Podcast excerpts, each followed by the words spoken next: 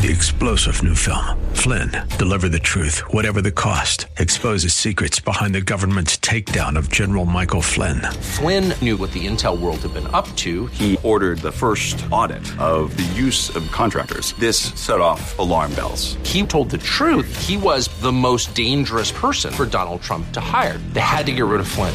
Flynn, deliver the truth, whatever the cost. Available now. Watch it today. Go to salemnow.com. Salemnow.com.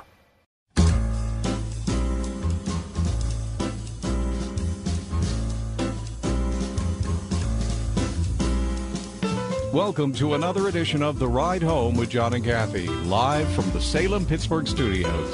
And now, here are your hosts, John Hall and Kathy Emmons. Oh, hello, ladies and gentlemen, all the ships at sea. Thanks for coming along today, the Tuesday edition of The Ride Home. Kath, how are you doing? Things are good? Things are good, John. It's Yep. super windy outside. You had a little problem there, didn't you? I, I pulled into the uh, parking lot at Seven Parkway Center today, which I do, you know, On a daily on basis, week weekdays. Monday through Friday. Uh-huh. And uh, I opened. Now this is a this is apparently you know one if the one of if not the highest spot in Allegheny County. We've been told that. We have been told that. Remember the guy used to fly the kites? yeah, The right. massive kites. Yes. I mean, as big as this room. Uh-huh. Because it's super high and super windy up here. So I open my door, the driver's side door, Mm-hmm. just so I can you know exit the car and walk into the building. As you're wont to do. and the wind just it was like i had put up a kite mm. the wind grabs my car door and flings it open with such incredible mm. force and throws it into the car next to me That Porsche. right mm-hmm. force you know it's one of those moments though you can't imagine why one car is not injured and the other is Oh, I, say no more. I had a great story about that. i mean i don't know what the deal is anyway Yeah. my car is dented the other car is fine Nothing. nothing It's a higher quality Not, car. I guess so. Right. I don't know what it is, and I'm glad for it. I guess because anyway, it hurt my hand. Like Mm. it just ripped the door. So now I've got this dent in the door of my car, which is annoying. I mean, it had it did just recently turn over to 100,000 miles, so it's not like it's a new car or anything. game, it's right? 2013. I mean, don't you reach a point where you kind of go, it's okay? Yeah, I, I do. Right? I think you kind of have to. I mean, you know, remember like when you first get your car, no matter if it's you know new, used or new. I new, know you're like so concerned protective about. bubble. I know. Then at some point you just go, eh, it's okay. Yeah, I Eh, guess it's that's fine. what It's- it it is. Hey, uh, uh, today is uh, Shrove Tuesday, Right or Fat Tuesday, as they call it. Pancake Tuesday. I didn't. I've house. never heard it called Pancake Tuesday. Is Really? that an individual thing you decided? No, that's a thing. It's not me. I didn't make that up. No, it's the same thing as Fat Tuesday or Sweet Tuesday. Hmm. People are gorging, right, themselves now Yes. in anticipation of the Lent, which is upon us. Mm-hmm. It's confession as well. So we're gonna we're gonna confess our uh, our sins and uh, engage in gluttony. So this is that It's a trade off. it's weird. It's not weird. No, it's super It's weird. not weird. Fat Tuesday is super weird. No, I don't think it is. Okay. I think it just goes back to a, a, a different time in, in our lives. Now, I think every day is Fat Tuesday for a lot of people, right? We just Yeah. indulge, indulge, indulge, indulge. I mean, I'll raise my hand on that. I'm not No, indicting it's anybody weird. else. Right. Why? Here's why. Well, we can talk about it as the show unfolds. All right. Before we get into this, uh, into the weeds, let's take a look at the news today because that's always uh, real simple to do. yeah, it isn't is. It is. So, without further ado, Kath, the news stories of the day, please give us the top four at four. It's Tuesday, the 21st of February, people. Did you know that? 21. Mm-hmm. Okay. 2023. Number one. President Biden hailed Ukraine's continued resilience against Russian aggression as a triumph of democracy over autocracy and also reiterated Western allies' commitment to supporting Kiev in his major speech delivered today in Poland ahead of the one year mark of Russia's invasion. Uh, in Warsaw, the president framed the ongoing conflict as a test of the ability of the world's democracies to counter the rise of autocratic strongmen. I guess we're in the middle of seeing uh, if that is going to work or not. is, uh, dangerous times. The president railed against Russian President Vladimir Putin, who said he was solely responsible. Who he said was solely responsible for the continued fighting in Ukraine. "Quote: This is what the president said. President Putin is confronted with something today that he didn't think was possible a year ago. The democracies of the world have grown stronger, not weaker, but the autocrats in the world have grown weaker, not stronger.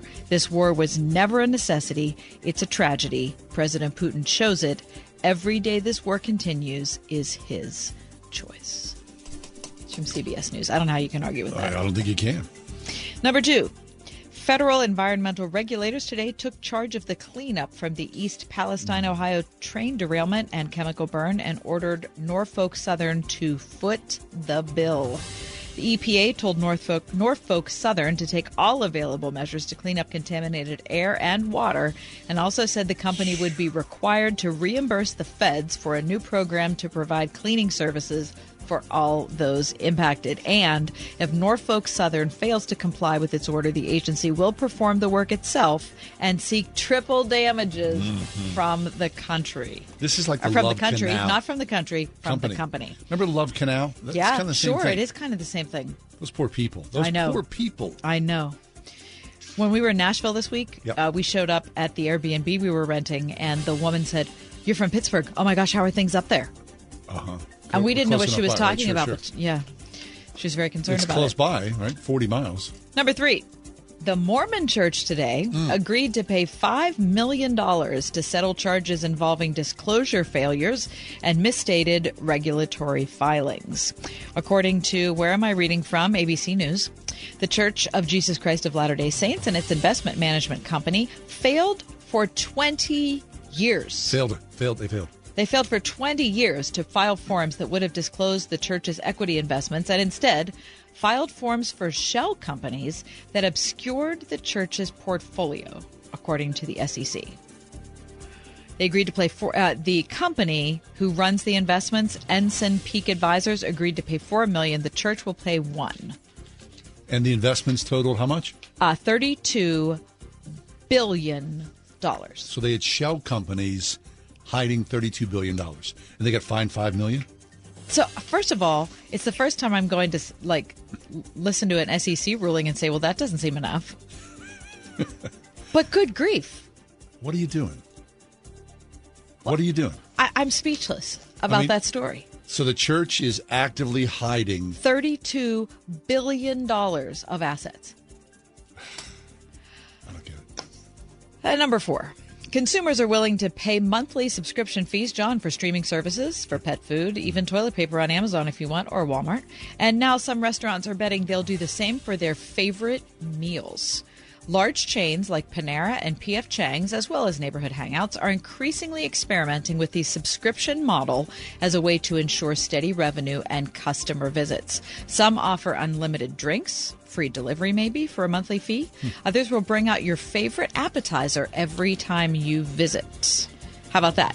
They say they say they're following a trend because the average American juggled 6.7 subscriptions in 2022, up from 4.2 in 2019, and that is your top four at 4 Would you be inclined to use that service? Uh, I don't think I would. I don't think so either. Okay, so listen. you float around a lot. Okay, so PF Chang's for six ninety nine a month, Yeah. you can get free delivery, among other perks. So if you are again, it only makes sense if you're a frequent diner Sure. there. Um, now it depends on what kind of restaurant you're talking about because El this, this article is from the AP. Uh, El Lopo, which is a San Francisco bar, has 26 members in what they're calling their Take Care of Me club. They pay $89 a month. What? Okay, for $100 in dining credits. Okay, so they give $89 a month, but they get $100 worth of food. Hardly seems. And when they walk in the door, El Lopo starts bringing out their favorite dishes. Hmm. Everybody knows your name. Each visit, they can gift a free drink to anyone in the bar. I guess. Would you do that? No, I you have wouldn't no do interest, that. No. Lex, would you do that? It depends. Do, do, On what?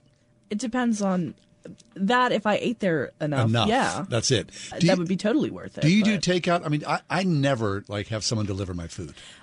only if I'm feeling real like sluggish? I Right, I, do it. use DoorDash. I I, will say I've that never once used Grubhub or DoorDash or anything. it's so convenient. But does the food arrive tepid or hot? Yeah, it does. It's usually pretty quick. Um, I do pay for the Dash Pass, which cuts out a lot of the fees, so you make your money back if you order once a month, Okay. which seems what to be the case. So maybe for me. that's it, right? This is part of the. Uh, This is it's the same The thing. enticement. Mhm. Okay, listen to this. St. Louis-based Panera had nearly 40 million members in its loyalty program in 2020, but wanted to convince them to come more often. So it launched a subscription program that offered unlimited coffee and tea for $9 a month and customers started coming in several times a week and about a third of the time they bought food. Okay. Well, you can't fault them for trying, right? Because the subscription thing obviously works for any number of products and services. So why not at your favorite watering hole or restaurant? Okay. Take a quick break, come back. Teen and young adult anxiety. We'll talk about that. 101.5 WORD. You're listening now, so we know you're a fan of the radio station. I am a big fan. And we want you to know that we appreciate you. I'm your number one fan. That's why we've developed the Word FM Fan Club. It's free to join, and once you do, you can take part in exclusive surveys and contests. Yeah, I love contests. Special offers, Great giveaways. discounts, freebies. I'd like to win one of these contests. Become a member today. Go to wordfm.com slash fan club and sign up. We're big fans. This message is for anyone looking for 500,000 to a million dollars or more of affordable term life insurance. Even if you have diabetes, high blood pressure, or are taking anxiety meds. Here's an example. If you're a 50 year old male, maybe overweight with type 2 diabetes, $1 million of term life insurance may only cost about $200 a month. We're Term Provider, experts in finding affordable term life insurance for those that may not be in perfect health. If you've had prostate cancer, heart conditions, high cholesterol, or are on prescription medications, you may still qualify for a half million to a million dollars or more of affordable term life insurance. Get a quick quote right now by visiting termprovider.com. That's termprovider.com or simply call Term Provider at 800-333-1750. If you're looking for term life insurance but have type 2 diabetes, high blood pressure, or have other health issues, call Term Provider at 800-333-1750. That's 800-333-1750. On the podcast, The Last Soviet, Lance Bass from NSYNC shares his own experiences of astronaut training in Russia. Yes, that's true. And tells the story of the final cosmonaut, a man trapped in space while his nation crumbled to the ground. His name is Sergei Krikalev. He's a Soviet cosmonaut, and he's manning the world's only space station, the pride and joy of the USSR. Listen to The Last Soviet wherever you get your podcasts. Turbulent times call for clear headed insight. That's hard to come by these days, especially on TV. That's where we come in. The new Salem News Channel, the greatest collection of conservative minds, all in one place. Home to the people you trust Dennis Prager, Mike Gallagher, Sebastian Gorka, and more. Refreshingly honest, always unfiltered. Streaming free on your TV 24 7. Intelligent analysis for intelligent people.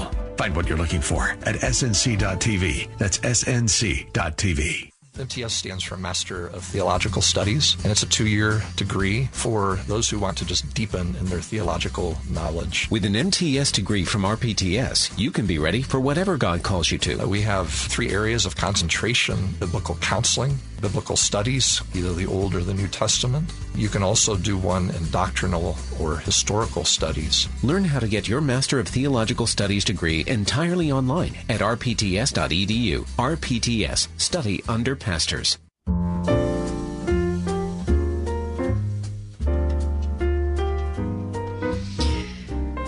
I have two daughters who are uh, 21 and 24. Two sons, I, 22 and 25.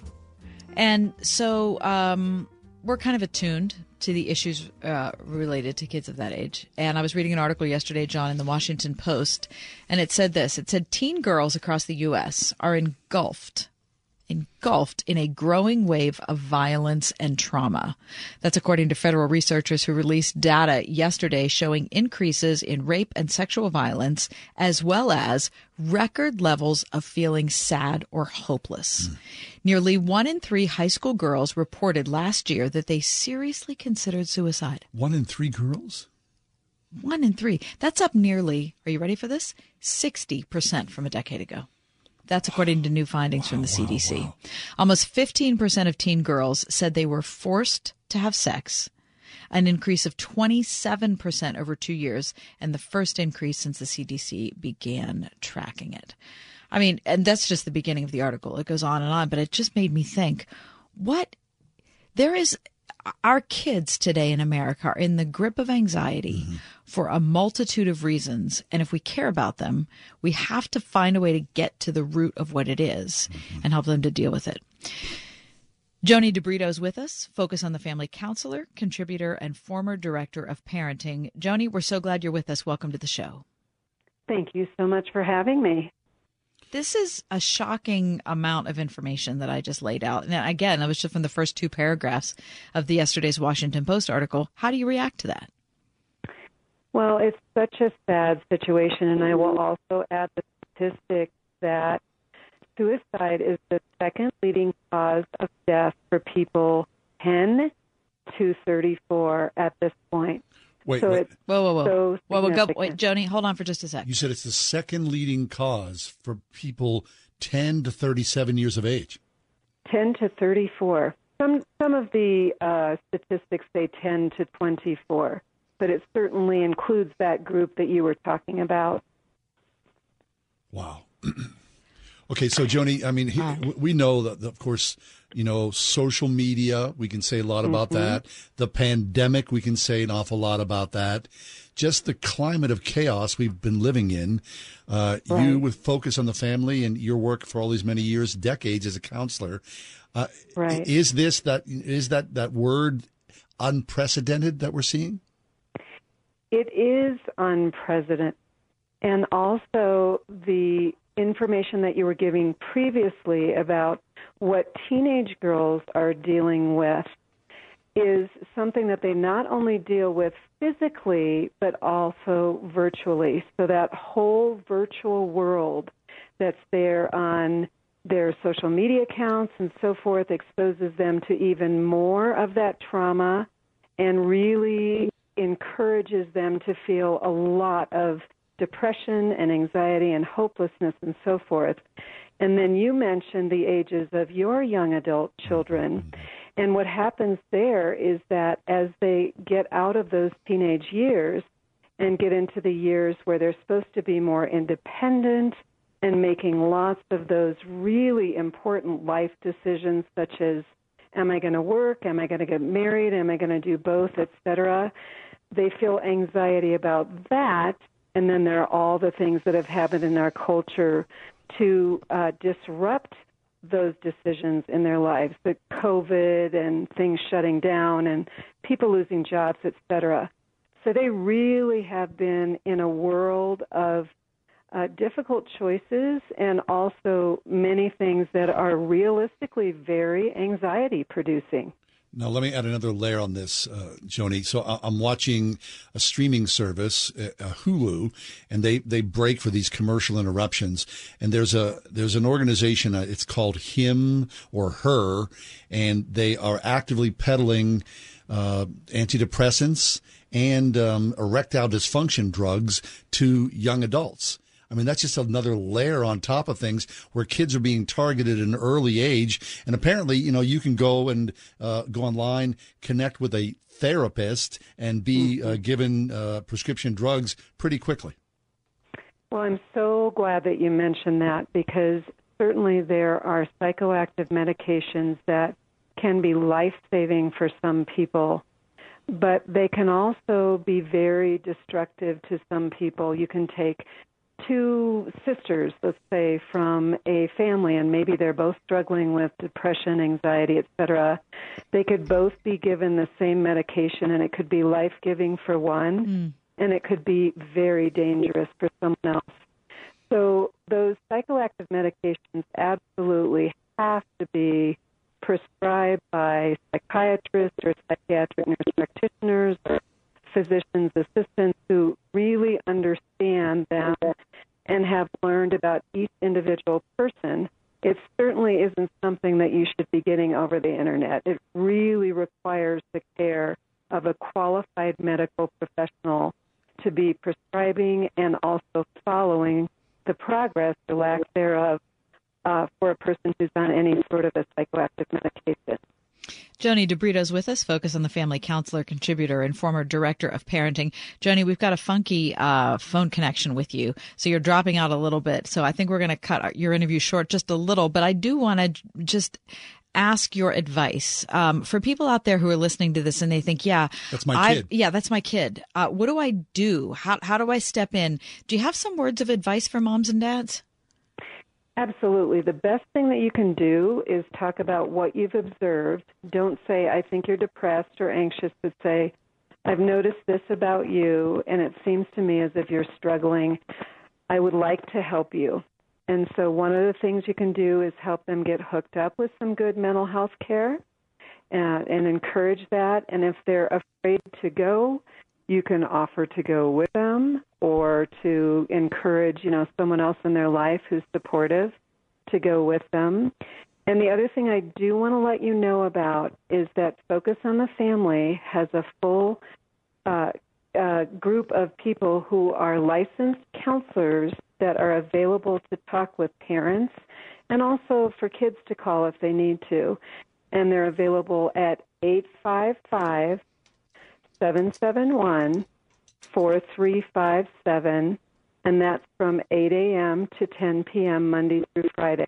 Eight And if anyone calls that number, they'll be able to request a call back from the counselor, and then they can start that conversation, and the counselor should be able to help the parent or the, the teen or the young adult to get hooked up with some good counseling and mental health care in their community. Joannie, give us that number 855 771 4357, which spells out the word help. Okay, 8 a.m. to 10 p.m. You can request a call back from a counselor. Focus Joannie- on the family. Thanks for being with us, Joannie. Like, like Cass said, our connection's a little bit funky, but we really appreciate you joining us. Come back and let's do this again at some future, near future date. Uh, we like to go deeper into Mm-hmm. this conversation if at all possible. Uh, that number again, 855 771 4357 for Focus on the Family Counselors available. Thank you so much for that. That great resource.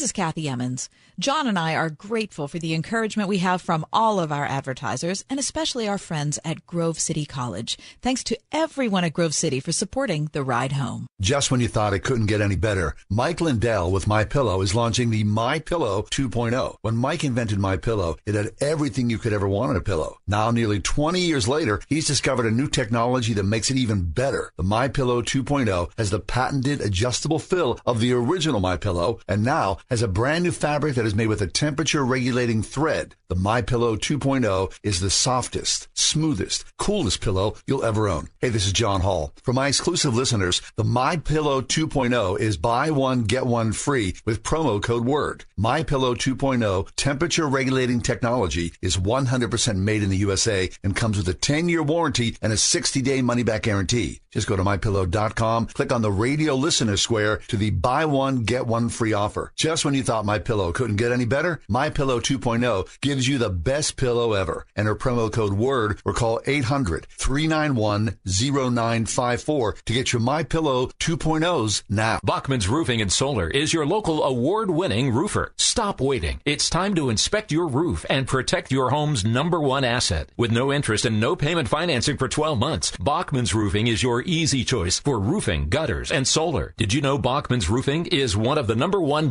GAF solar integrated roofing installers in the USA? Go with Bachman's. Go with solar and install the roof that pays for itself. Call 412-744-8390 or visit bachmansroofing.com.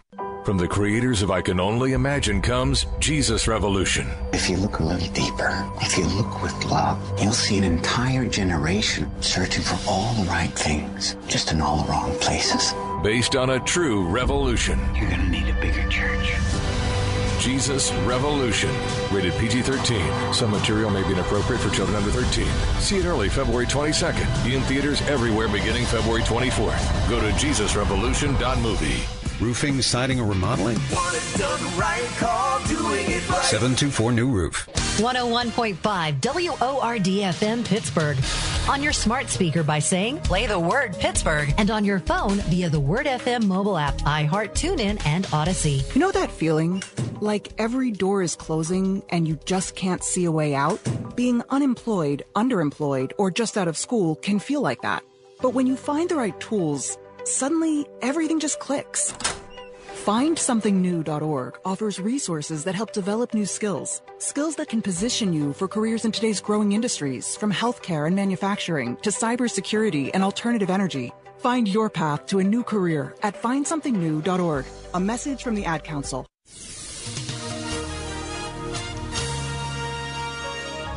Mostly cloudy skies for tonight with a low of 29. Rain at times tomorrow, high 56. Mostly cloudy tomorrow night, breezy and mild. Couple of showers, low 52. Temperatures rising through the 50s overnight. Couple of showers Thursday morning, otherwise mostly cloudy, increasingly windy with temperatures breaking the record from 1922. We'll see a high Thursday of 72. With your AccuWeather forecast, I'm Drew Shannon. I saw a, a sad and unusual story today at the uh, BBC website. Uh, now, this man has passed away, but uh, the story says this that a man in North Carolina who was in his 50s was presumably afflicted with foreign accent syndrome, FAS. The British Medical Journal reports the rare syndrome gave the man, who had no immediate family from Ireland, a brogue that remained until his death. Several similar cases have been recorded globally in recent years. The case was jointly studied and reported by Duke University in North Carolina and the Carolina Urological Research Center in South Carolina. Quote, to our knowledge, to our knowledge, this is the first case of FAS described in a patient with prostate cancer and the third described in a patient with malignancy, said the report's authors.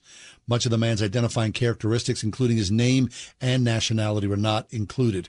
And it says he lived in England in his early 20s and he had friends and distant family members from Ireland. But, they add, he had never previously spoken with a foreign accent.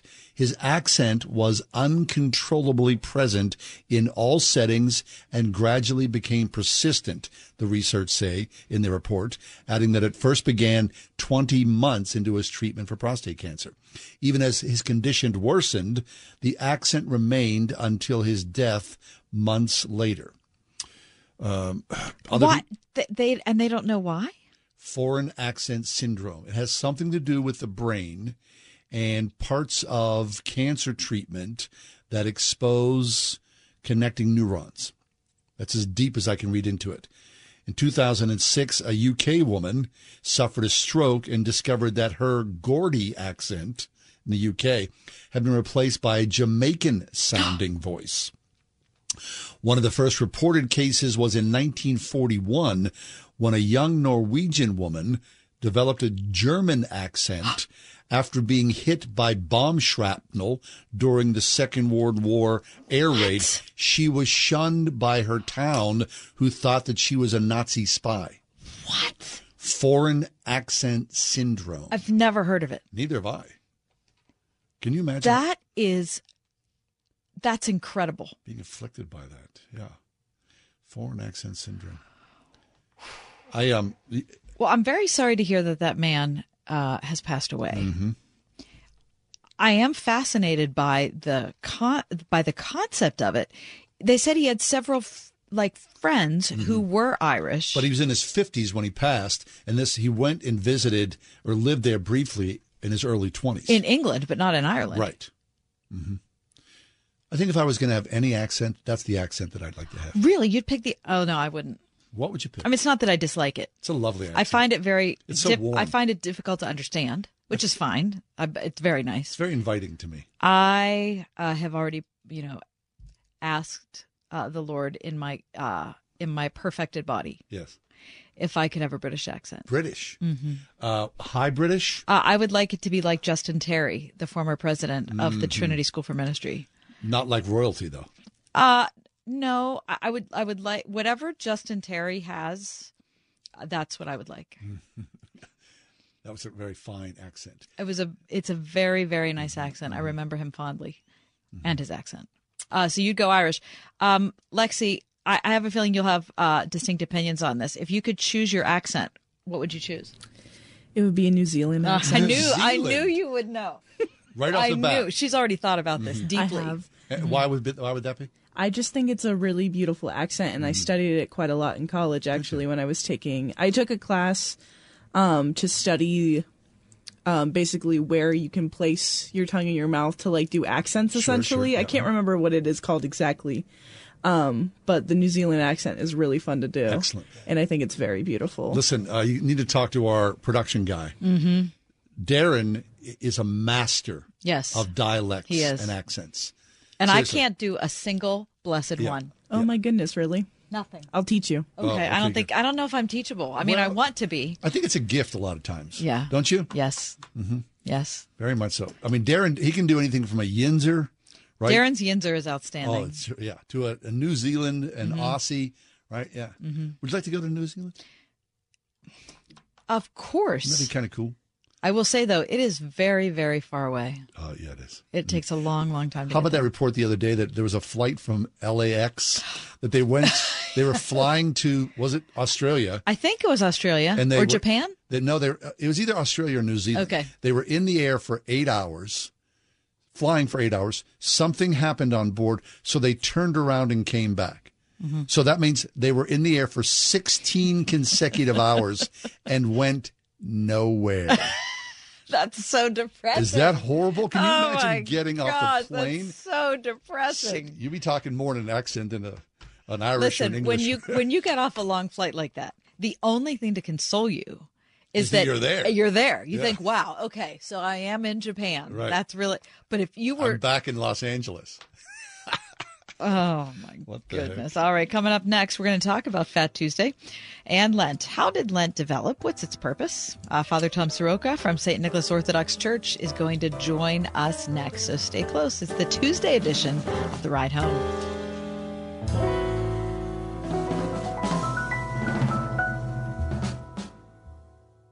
101.5 WORD. Okay, everybody in the car. Where are we going, Daddy? On an adventure.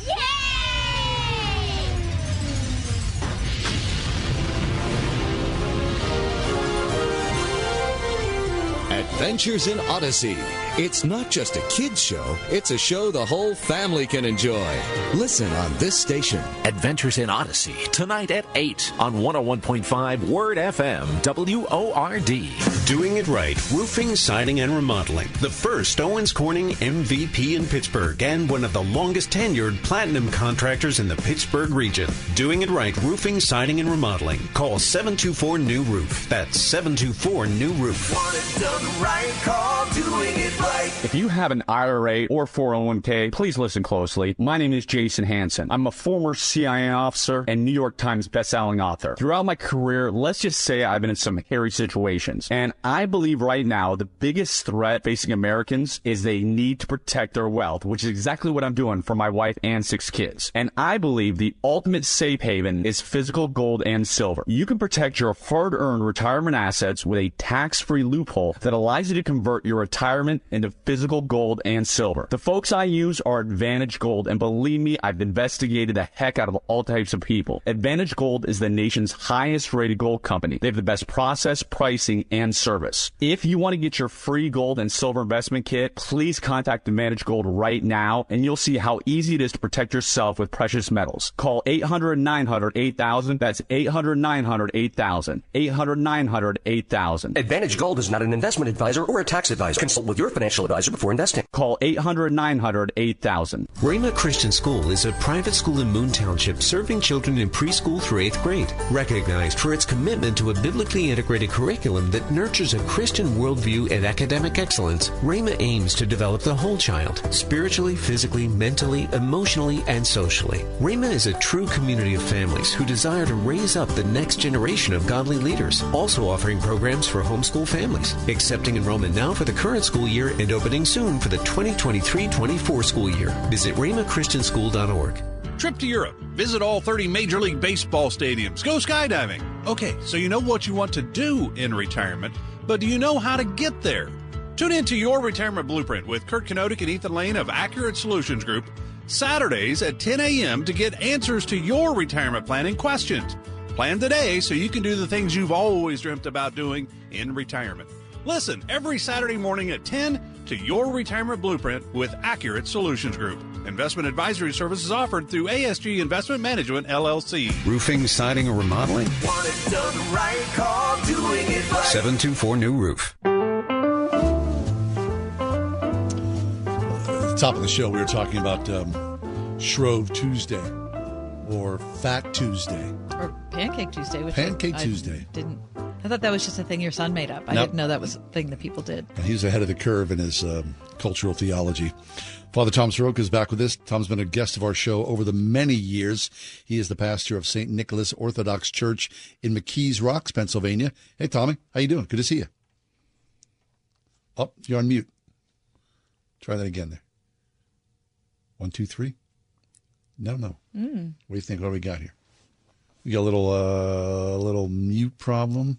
One, two, three, four. No, Nope. the, the good thing is that we see Tom. I see you, but I can't But hear you. the sad thing is that we can't hear. Can you hear me? No, I can't hear you. All right. Well, uh, some microphone wasn't working. Sorry about that. Hey, that's good. That's good. So maybe you're just fasting from your microphone. yeah. I'm sure many people would like me to do that. All right, let's talk about Lent, which begins tomorrow. Um, origins. I, I, I, I have to be honest. I don't know how it began. Yeah. So originally, um, and it was sort of one to clarify, as an Orthodox Christian, our Lent begins this year next Monday. So ours always begins on a Monday. Um, and in the Western Church, it always begins on Ash Wednesday. So this year, tomorrow's Ash Wednesday for Western Christians, and then Orthodox Christians is next Monday. So, um, how did Lent begin? Well, Lent was the time of preparation for those who were going to be entering into the church as Christians through baptism. And so there was a period of six or seven or eight weeks, depending on how you calculate things. And this was a period of learning and growth uh, where they had been studying for three years to become a Christian. And there were many things that you had to do in order to uh, become a Christian, including you actually needed a, a, a kind of recommendation from those who knew you that you were an upright person, that you uh, sincerely wanted to uh, be united to Christ. And there was three years of learning, of didactic learning, and then the the very final part of the preparation where you would be initiated and come into the church through the sacraments of baptism and confirmation or chrismation and the Eucharist, uh, usually culminated in uh, on the day of Easter, either like the evening uh, before Easter or on Easter Day. And so Lent was traditionally a time of learning for those who were entering the church. However, what the church did is it expanded that time to say everybody needs to learn, everybody needs to recommit to their faith. And what was happening was this became a time of uh, renewal for those who were entering, uh, not only entering the church, but had been in the church. So it's interesting. We're hearing a lot about uh, the revival happening in Kentucky, and that's big news. Uh, the church actually has a kind of built in revival every year, uh, if not every Sunday, but this yearly renewal of our understanding of who we are as Christians uh, really culminates during the time of Lent and then finally leads to Easter, what we call in Orthodoxy uh, the Holy Pascha or Passover. Interesting. I, I did not know that, I didn't Tom. either. So the idea was instituted by the church sort of as an entrance exam, the final exam before you are admitted into the Christian church. But now we've taken it and uh, expanded it more, I guess I would say, as an entrance into Christ resurrected. In, indeed. And of course, the resurrection being the very foundation and center of our faith, the resurrection of Christ. And so, what's very interesting, um, regardless of what ancient tradition you might come from, East or West, the days and the readings and the themes that we see uh, during the Lenten season are all very much about refocusing our life in Christ. Uh, really, starting from the very beginning, as Orthodox Christians, uh, next week, beginning on next Sunday, uh, we will have what is called Forgiveness Sunday. So it's a little bit different than what we hear about in the West, uh, what is called Ash Wednesday, where you remember your mortality. In Orthodoxy, we remember that we begin the uh, season of Great Lent by asking forgiveness of one another. And so there are hymns that are uh, sung, there are readings that are read, and then the church uh, becomes a little bit darkened uh, in terms of light. The the colors become uh, purple uh, with the vestments and everything, and we bow, literally bow down to each other, and we say the words, uh, "Forgive me, a sinner," and the person can respond something like, uh, "God forgives." Forgive me, a sinner. And then we begin that Lenten journey of uh, 40 days. And in Orthodoxy, we number uh, the 40 days after that first day, uh, all the way up until uh, the day before Palm Sunday, which is called Lazarus Saturday. So we begin with forgiveness.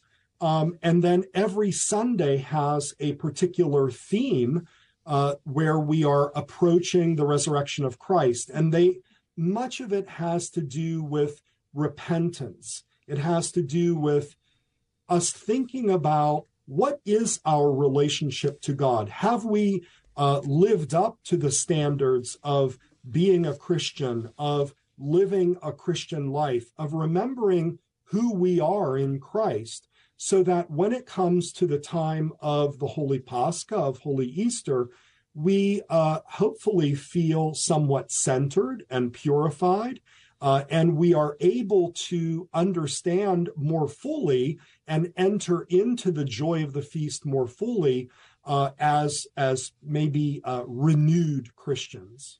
Hmm. That's really helpful. That's Father Tom Soroka with us from St. Nicholas Orthodox Church in the McKees Rocks area of Pittsburgh. Um, Tom, I, am going to ask you a personal question.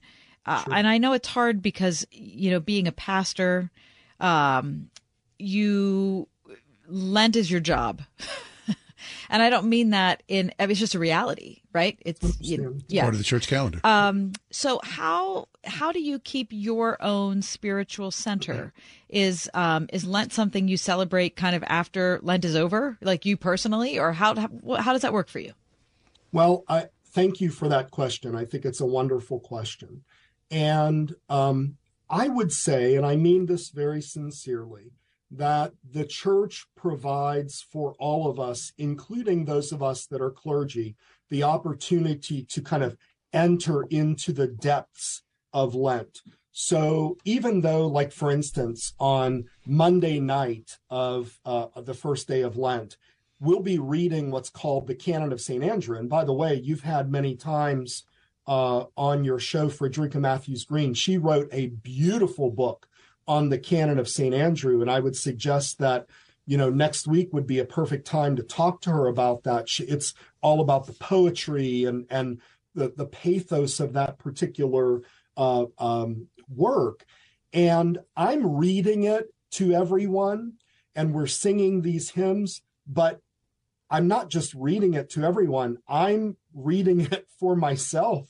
Uh, first of all, and maybe even primarily, I'm trying to apply that to myself. So I would say, as far as Lent goes, it's not that I would um, somehow have not the opportunity to enter into Lent until after Lent is over. But I am doing, along with everyone else, the prayer, the fasting, the almsgiving, um, and because this is my Lent too, and this is my Paschal journey also. So I have to renew my life in Christ and and understand and and uh, experience the depths of the the wisdom of the Scriptures, the wisdom of God Himself, who is pouring Himself out to us and asking us to participate in Him. Mm-hmm. So just because I'm wearing vestments doesn't mean that I'm um, uh, excused from actually listening and learning and understanding and being moved.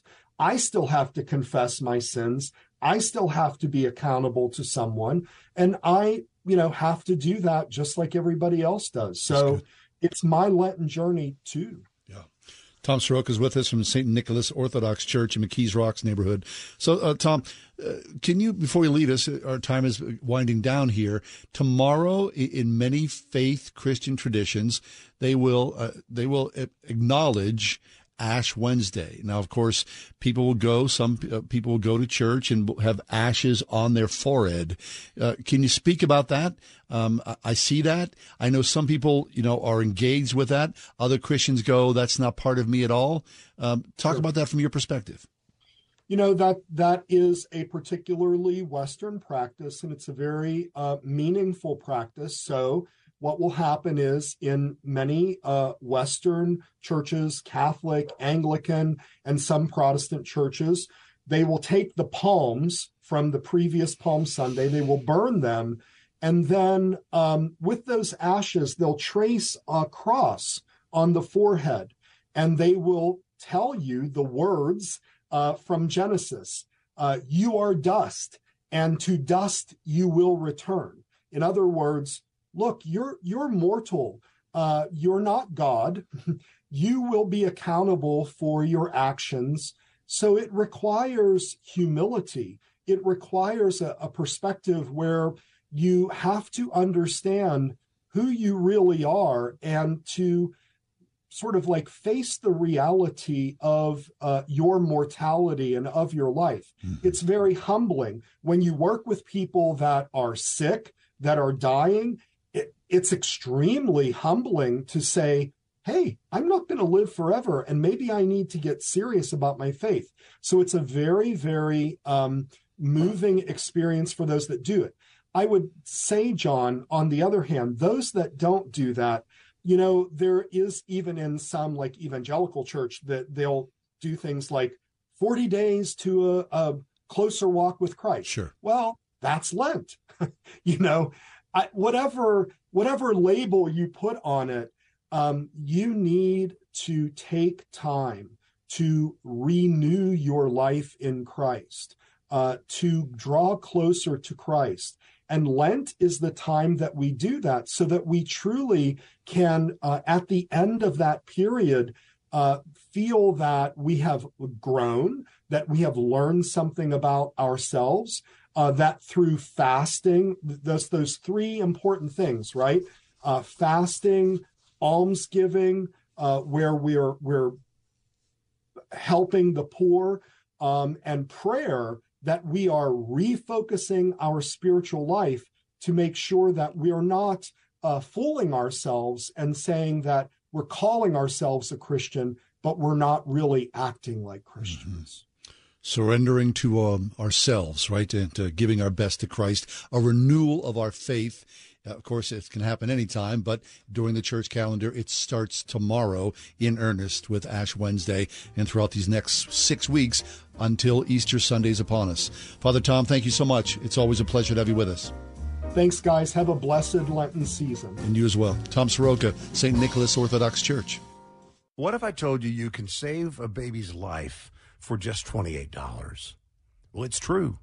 Preborn is a ministry doing just that with the help of people like you by offering free ultrasound sessions to pregnant girls and women who otherwise might choose to end their pregnancy. We know that pregnant girls and women who can see their babies on ultrasound are far more likely to choose life.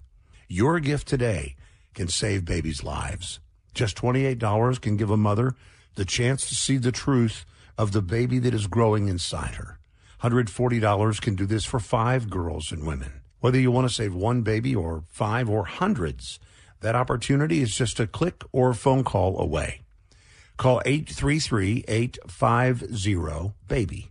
That's 833-850-2229. Or you can do it safe and secure online by clicking on the preborn banner at wordfm.com. This spring, join Danny Gokey, Jordan Feliz, and Blanca on the Jesus People Tour, heading to your city. Join Danny, Jordan, and Blanca in Moon Township, Pennsylvania at Impact Christian Church on Thursday, March 23rd. That's Moon Township, Pennsylvania on March 23rd. The Jesus People Tour, live in your city. More information at transparentproductions.com. Rhema Christian School is a private school in Moon Township serving children in preschool through 8th grade. Recognized for its commitment to a biblically integrated curriculum that nurtures a Christian worldview and academic excellence, Rhema aims to develop the whole child, spiritually, physically, mentally, emotionally, and socially. Rhema is a true community of families who desire to raise up the next generation of godly leaders, also offering programs for homeschool families, accepting enrollment now for the current school year and opening soon for the 2023-24 school year. Visit rhemachristianschool.org. In 1966, Time magazine asked, Is God dead? Now, best-selling author Eric Metaxas takes that famous question and turns it around when he asks, Is atheism dead? In his bestseller titled, Is Atheism Dead? Metaxas offers a provocative answer as he shows atheism to be not only implausible and intellectually sloppy, but also demonstrably ridiculous. Get your copy of Is Atheism Dead? Available now at Amazon.com and wherever books are sold. You're smart, you're busy, and don't have time to waste on the mainstream media cycle. Salem News Channel breaks that cycle. Topics that matter from hosts worth watching. Dinesh D'Souza, Andrew Wilkow, Brandon Tatum, and more. Open debate and free speech you won't find anywhere else. Salem News Channel, not like the other guys. Watch anytime on any screen, free 24 7. Find everything you need to know at snc.tv. That's snc.tv.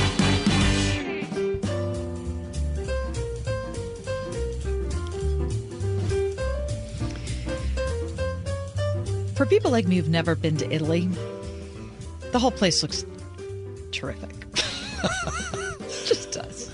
Everything about it. Everything from the Spanish steps to the Colosseum to the Trevi Fountain to, I mean, I, I can't think of something uh, to Tuscany. They're paying people to come and live there, you know. To the Dolomite regions. I mean, there's like, I, I can't get over how fabulous it all looks. You could go live in a small Italian village.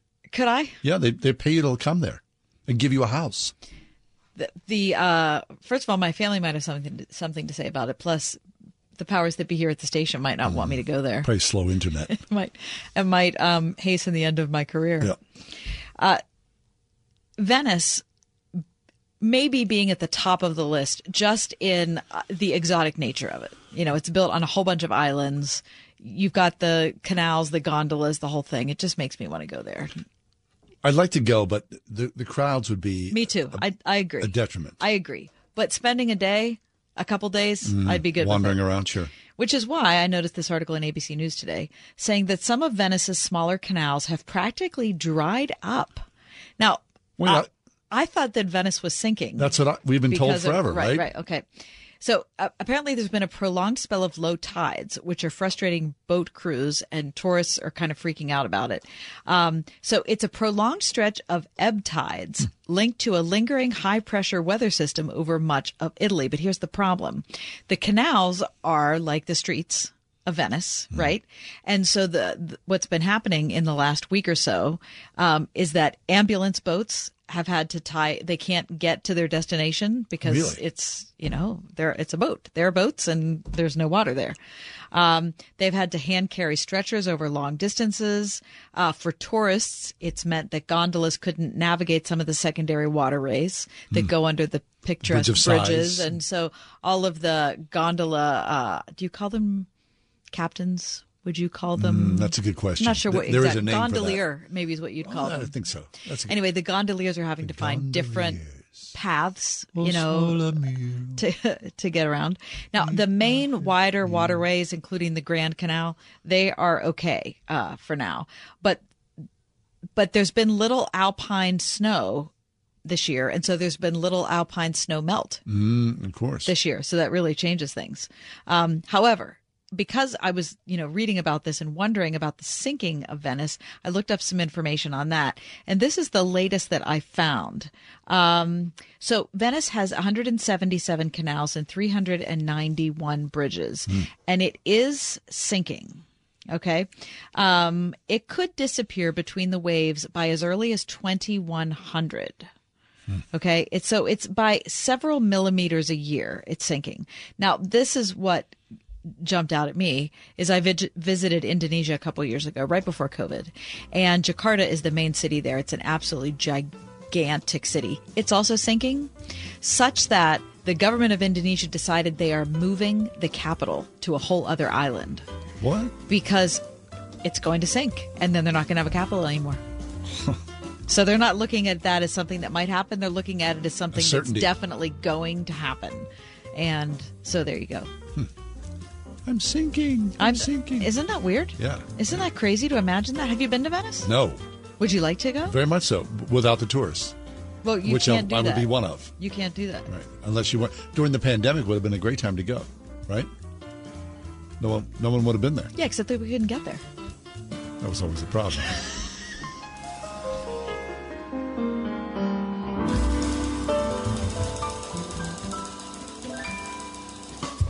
Listen on your smart speaker at wordfm.com, the Word FM app, iHeart, TuneIn, and on Odyssey. In your car or at home too at 101.5 WORD FM, Pittsburgh. Discount code ERIC. With SRN News, I'm John Scott. President Biden declared unwavering support for Ukraine during a speech in neighboring Poland. White House correspondent Greg Clugston. Speaking to an outdoor crowd of thousands in Warsaw, the president said the world was bracing for the fall of Ukraine's capital city, Kiev, a year ago. Well, I just come from a visit to Kiev, and I can report Kiev stands strong. And he delivered this message to Russia's Vladimir Putin. Our support for Ukraine will not waver. NATO will not be divided, and we will not tire. The president visited Ukraine and Poland this week to rally Western allies ahead of the one year anniversary of Russia's invasion. Greg Clugston, Washington. A trial of a four day work week in Britain has found that an overwhelming majority of the 61 companies that participated will keep going with the shorter hours, and that most employees were less stressed and had better work life balance. This is SRN News. Annuity guarantees rely on the financial strength of the issuing insurer. If you're over 50 and thinking about retirement, it's vital that you have a protected income flow you can rely on. Not so easy these days. That's why you need the book that could help protect your retirement future. The book, Guarantee Your Retirement from financial leader JDM Financial, takes all the mystery out of ways an annuity strategy can help safeguard your retirement with their step-by-step method for boosting your retirement income as much as 40%. And today, the book is yours free. Ready to help recession-proof your retirement? This free book can be a roadmap to helping you avoid the uncertainties of the economy that could make your retirement dreams fade. Don't risk losing some of what you've worked a lifetime for. For your free copy of Guarantee Your Retirement from JDM Financial, call now. Call 800 337 8051.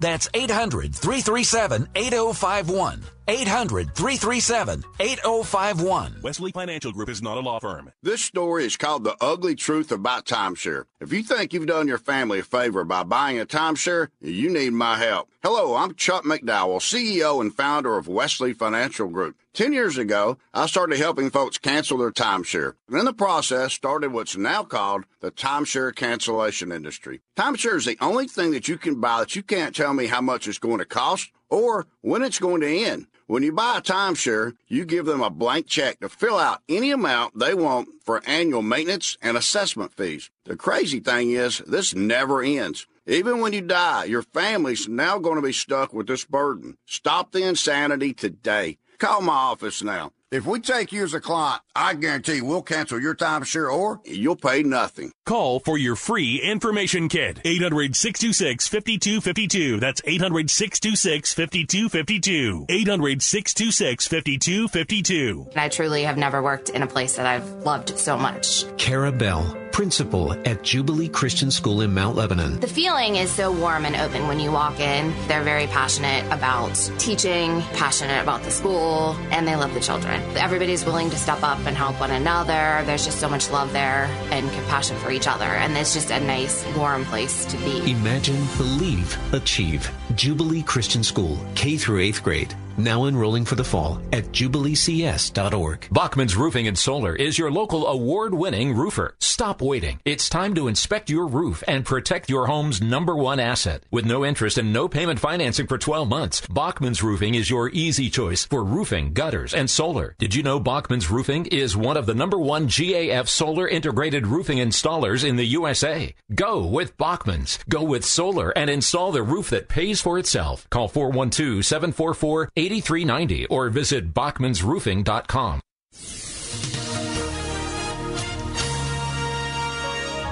Mostly cloudy skies for tonight with a low of 29. Rain at times tomorrow, high 56.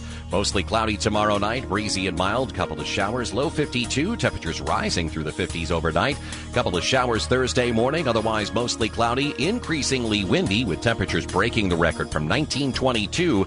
We'll see a high Thursday of 72. With your AccuWeather forecast, I'm Drew Shannon.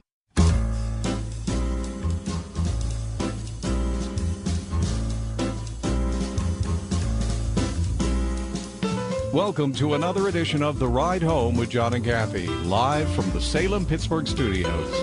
And now, here are your hosts, John Hall and Kathy Emmons. It's the Fat Tuesday edition of The Ride Home, and I'm not talking about your host. Although, claim it as I can, right? Sure. I mean, Yeah, Fat Tuesday. uh, Do you have any connection at all to this day? no. A celebration? Uh, uh, I went to New Orleans for my honeymoon, oh, okay. but no, it was not during Lent or Fat Tuesday. You went to New Orleans for your honeymoon because of the music? Right. hmm hmm Well, right now in New Orleans, they are partying hardy, are they not? Listen, when we were there, everybody basically said we leave Because during it's Mardi a Gras. debacle. Yes, I'm sure. because we don't. That'd be a hard city to live in, wouldn't it? wouldn't it?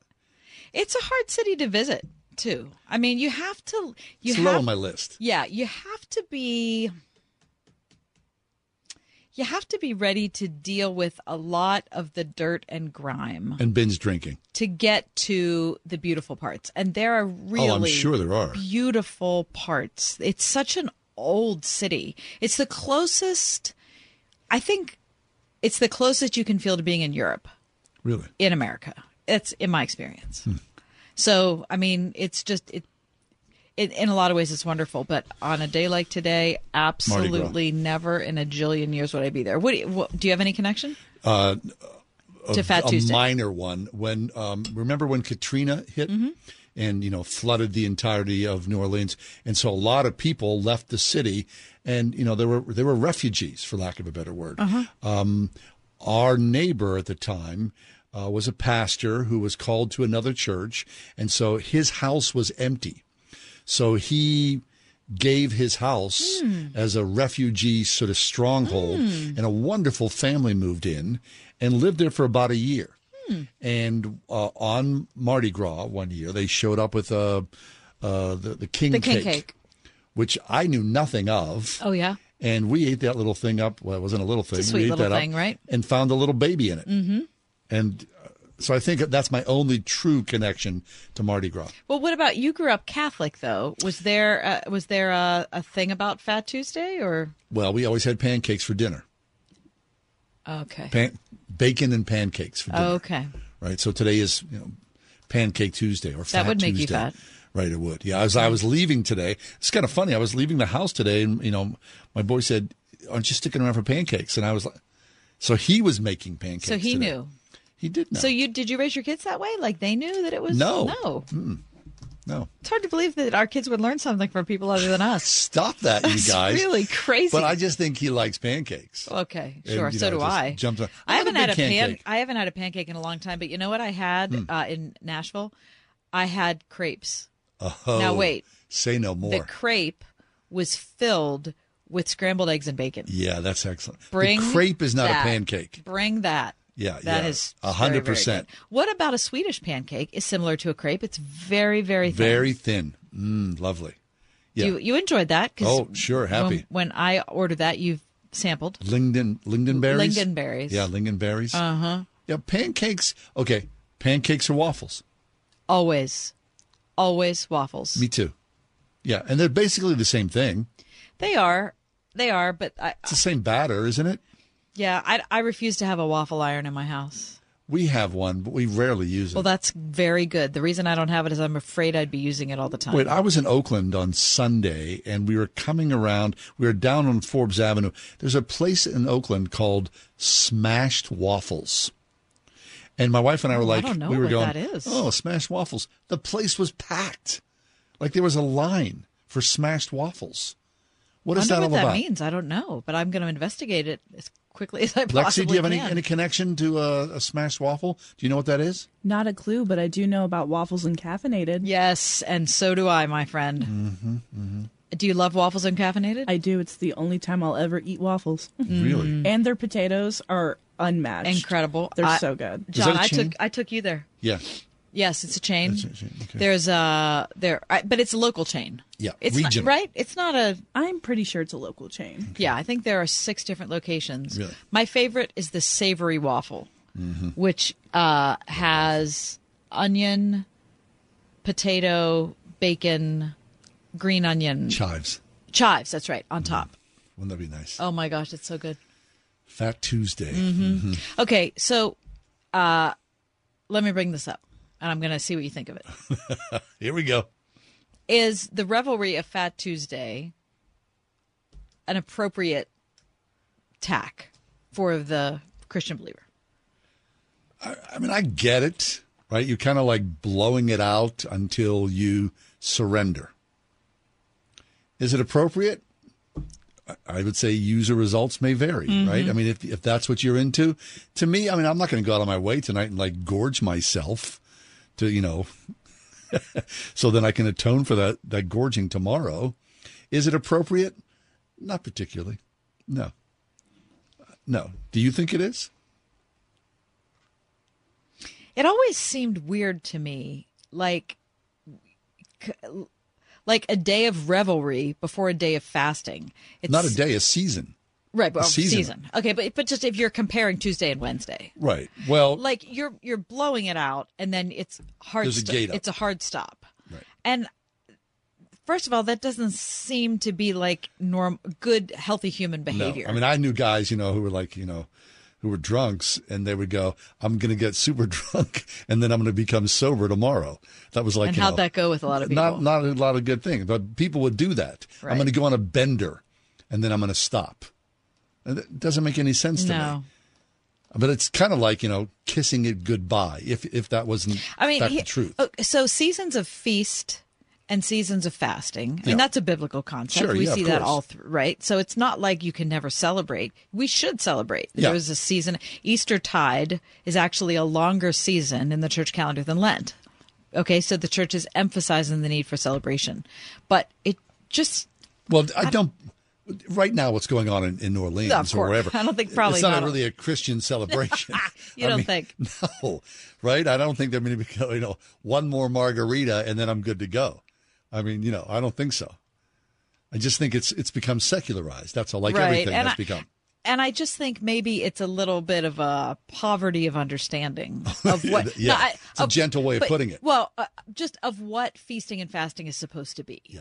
Right. It's. I, I don't think it's supposed to be quite as cataclysmic as All or nothing. as people are Mm, yeah, perhaps making it out to be today. But whatever. But I if mean, you want to go out and celebrate Fat Tuesday, if you want to eat your pancakes, like knock it out. Yeah. I'm not saying that any of that's wrong. I mean, I was it's just kind of a, a thing I've been pondering today. Yeah. Well, there's, you know, there are local Mardi Gras celebrations here in Pittsburgh. Sure. And if you Google in, you come up with any number of, you know, bars and or restaurants who are Mhm. also celebrating that. So I don't know. Are you going to celebrate anything tonight? No. No. No. No. Mhm. Well, stop on the way home and, And, get a and have you bar. decided? Are you giving up anything No, for not. Lent or No, taking something on or No. anything? Okay. No. Uh, taking something on? Uh, yes. Oh. Yeah, but we'll talk about that later. 101.5 WORD. Everywhere you go, anywhere you go, Word FM goes with you. That's because we're no longer trapped inside a radio. We're now everywhere you are, and you carry us around in your pocket. We're ubiquitous. There's an app for that, right? On TuneIn, on iHeart, on our own app, on WordFM.com. The iPhone. The iPhone. The iPhone. The iPhone. On your iPad, iPhone, and Android. We're always with you because we're inside your pocket. Whatever you do, don't lose us. 101.5 WORD. Wouldn't it be great to work in a place that makes a positive impact on the people, businesses, and churches around you? That place exists. I know because I work there. My name is Cassie, and I'm the digital marketing specialist with Salem Media Group in Pittsburgh. Right now, 101.5 Word FM and Salem Surround have an opening for one talented salesperson to join our team. Is that you? We'll bring the training, you just bring the talent. An understanding of digital marketing and some direct sales experience will definitely help you stand out. What are you waiting for? Take the first step to a career that is challenging, rewarding, and helps to create terrific results for our amazing customers. Join the sales team at Salem Media Group Pittsburgh. Email your resume to brad.marshall at salempittsburgh.com. That's brad.marshall at salempittsburgh.com. Salem Media Group is an equal opportunity employer. Tens of thousands affected by the toxic water at Camp Lejeune are left with death, cancer, Parkinson's, dementia, birth defects, and other serious illnesses. And along with the harm, so many worries. My family drank the Camp Lejeune water. What if our health gets worse and we need more financial help? How do I protect my VA benefits and get the compensation I deserve and need? The answer is simple. Call James Harris Law, the experienced, trusted law firm that can get you significant compensation while protecting all your VA benefits. We're already fighting for hundreds of Marines, families, and civilians who drank Camp Lejeune water. But if you miss the deadline, you could forever lose your right to the justice you deserve. So call our Camp Lejeune legal helpline now. Now may be your last chance to receive full compensation. Don't delay. Call 800 299 7878. That's 800 299 7878. 800 299 7878. Train up a child in the way they should go. Well, you know the rest. It's a calling you take very seriously as a Christian parent. And Trinity Christian School in Forest Hills seeks to honor your commitment by working together with parents to prepare students who are academically sound and spiritually ready to take their place in the world through a classical approach to education that helps build a faith from which they will never depart. Trinity Christian School, one of the top K through 12 schools in Allegheny County at trinitychristian.net.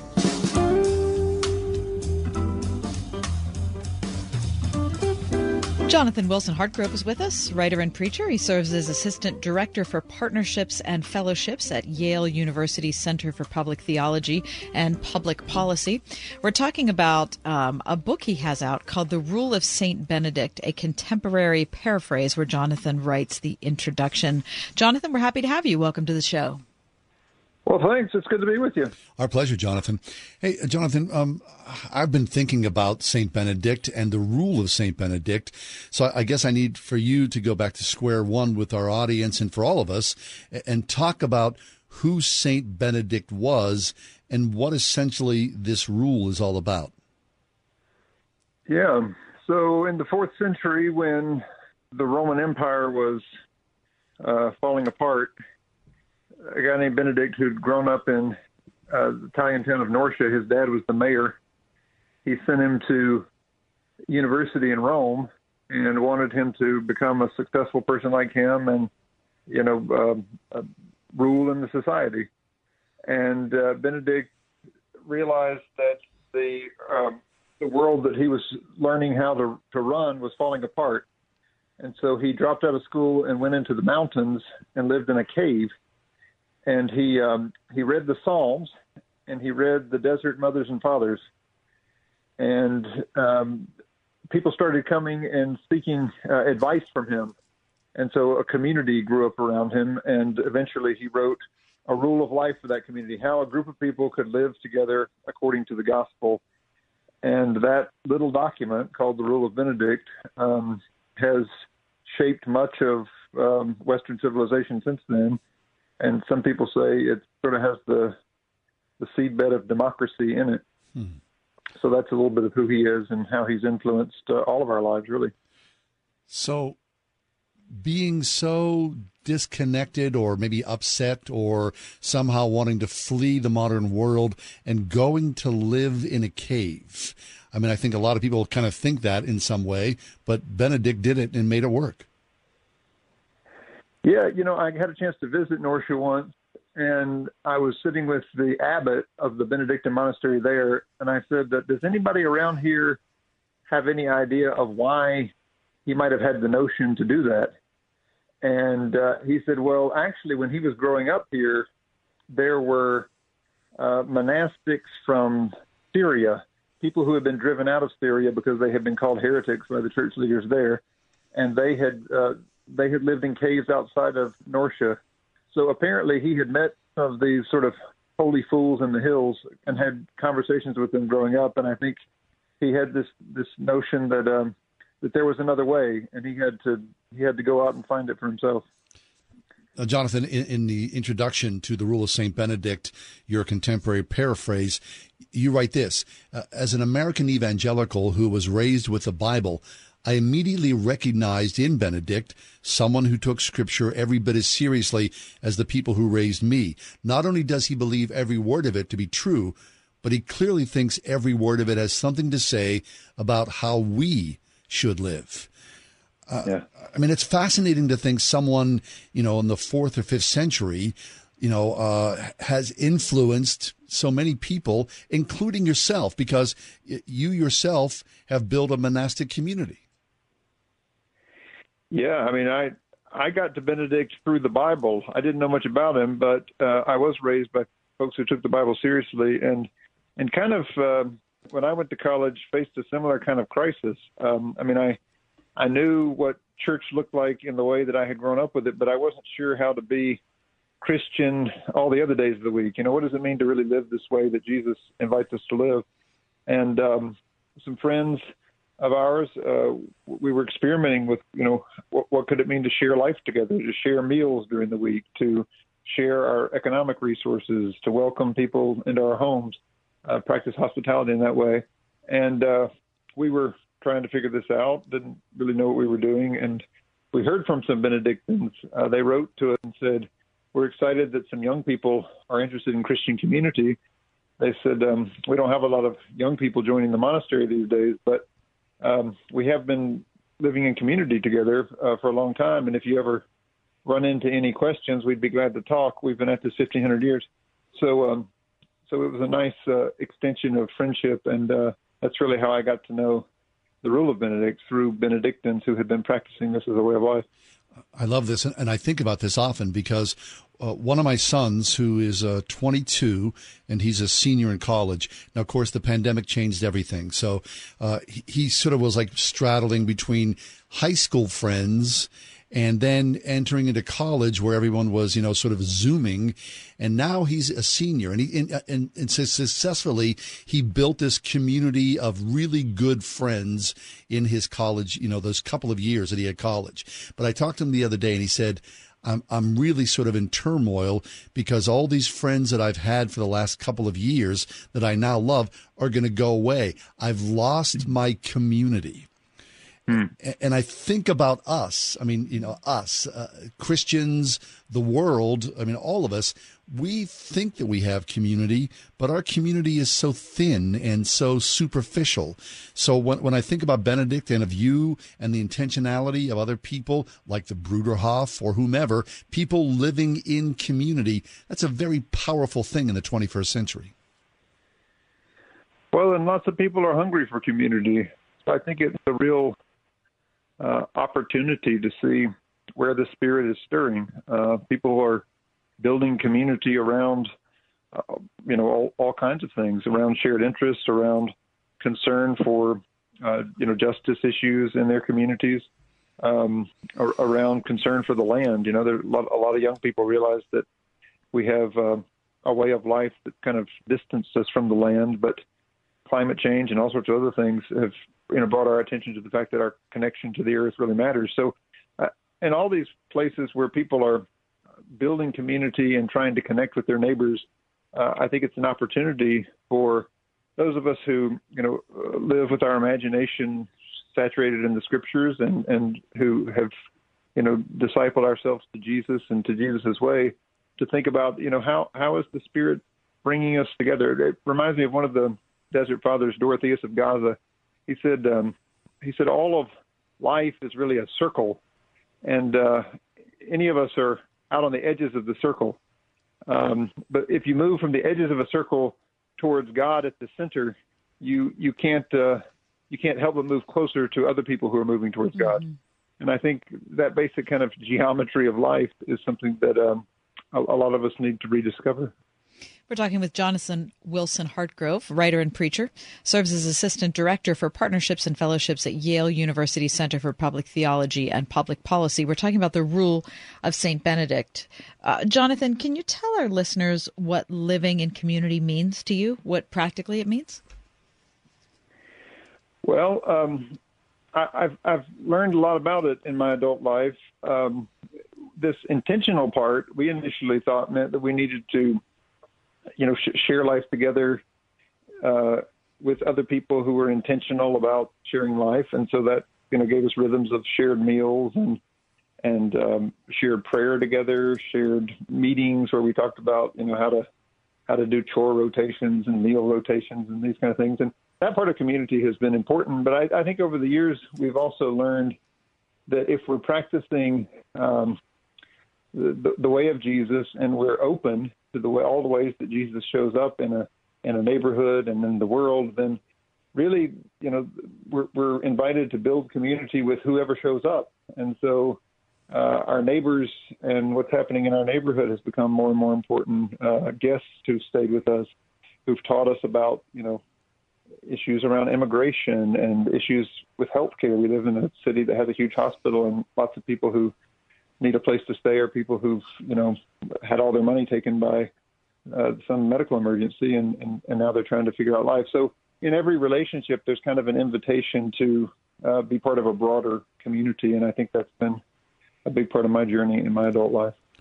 So the rule of St. Benedict, it's not like something you would hang on your refrigerator and go, this is rule number six, and we must adhere to this rule, right? Um, Benedict essentially wrote, would you call it uh, a, a long essay, or how, how do you look at it, Jonathan?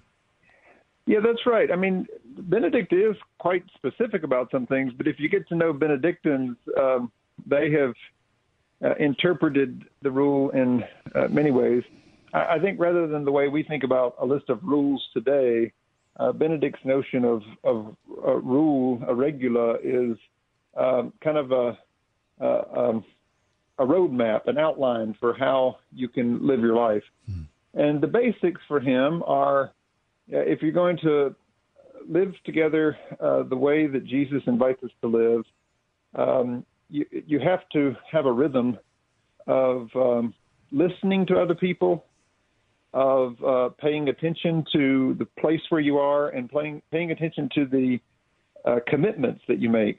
So that those end up being sort of solidified in vows of uh, uh, obedience or listening, uh, stability, or you know, paying attention to your place and the people immediately around you, and um, what he calls in the Latin conversatio morum, which uh, you know in in uh, contemporary speak is sort of what we call conversion, but it's sort of a, a holistic conversion, like a changing your whole life in order to uh, become more and more like Jesus. That's that's kind of his vision for what the the, the rule makes possible uh, if you practice it together with other people.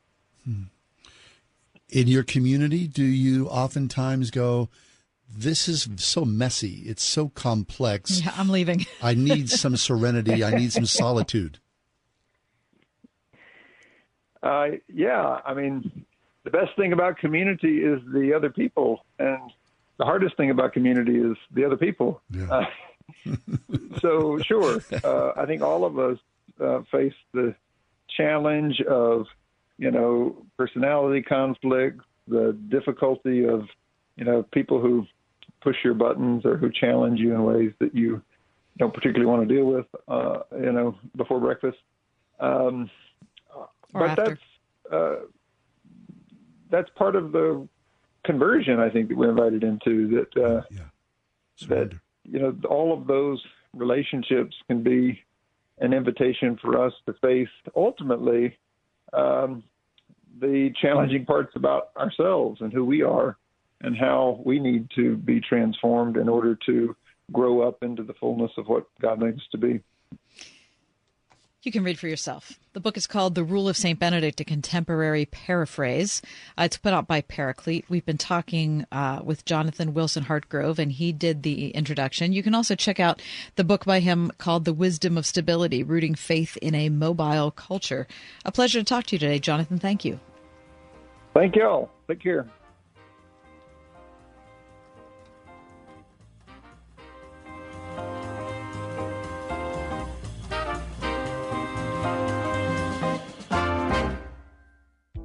This is an important notice to consumers facing $10,000 or more in credit card debt, medical bills, or other unsecured debt. You may not be required to pay it all back because there are special programs now in effect that will significantly reduce the amount you will owe if you qualify. This is not bankruptcy or a debt consolidation loan. These programs, which the credit card companies like to keep secret, exist to aid American consumers struggling with overwhelming credit card debt by offering tremendous savings and real debt relief. Accredited Debt Relief has established a special hotline for you to call and learn what savings you qualify for. They've helped qualify consumers with over a billion dollars in debt and are A plus rated with the Better Business Bureau. So don't wait. Get the relief you need during these hard economic times. For this free information, call the Accredited Debt Relief Hotline now. Call 800 786 2300. 800 786 2300. That's 800 786 2300. Word FM listeners, in this year radio commercial, I'm going to show you how the famous quote, two birds, one stone, should actually be four birds, one stone. I can see you're on the edge of your seat, but let's at least give it a try. It's Ryan from United Faith Mortgage, and what we're seeing from families across the country is how One Stone, the cash out refinance, is helping families four different ways. The cost of everything is currently crazy, which is spiking credit card debt, where interest rates are often three to five times higher than mortgage interest rates, which is why we're seeing family after family taking advantage of the fact that their home has skyrocketed in value and cashing out that newfound money to pay off the credit card monster, using leftovers on special purchases, setting a bit extra aside for future peace of mind. And the fourth positive is cleaning up debt improves your credit score, giving you better future options. If you're curious what a cash out refinance would do for you, we are United Faith Mortgage. United Mortgage Corp, Melville, New York. NMLS number 1330. Pennsylvania Department of Banking and Securities. Mortgage lender license 22672. America is giving away its inventions and technology to China. The Chinese Communist Party intends to surpass us and to be the world leader in innovative technology. The shocking new movie, Innovation Race, exposes the potential Chinese takeover of 5G and the internet, threatening America's economic and military security. Dominating technology means you dominate the world itself. Watch the movie Innovation Race now on demand or DVD at salemnow.com. Salemnow.com. Discover the magnificence of the Mediterranean with Alistair Begg and our trusted partner, Inspiration Cruises and Tours. Nine life changing days of powerful worship, Bible study, and history. Sign up now, deeperfaithcruise.com. Ask Alexa to play the word Pittsburgh to hear us there. We're on your Google speaker too, plus iHeart, TuneIn, and on Audacy.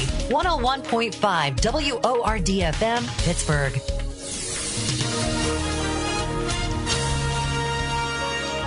Mostly cloudy skies for tonight with a low of 29. Rain at times tomorrow, high 56. Mostly cloudy tomorrow night, breezy and mild. Couple of showers, low 52. Temperatures rising through the 50s overnight. Couple of showers Thursday morning, otherwise mostly cloudy, increasingly windy with temperatures breaking the record from 1922. We'll see a high Thursday of 72. With your AccuWeather forecast, I'm Drew Shannon.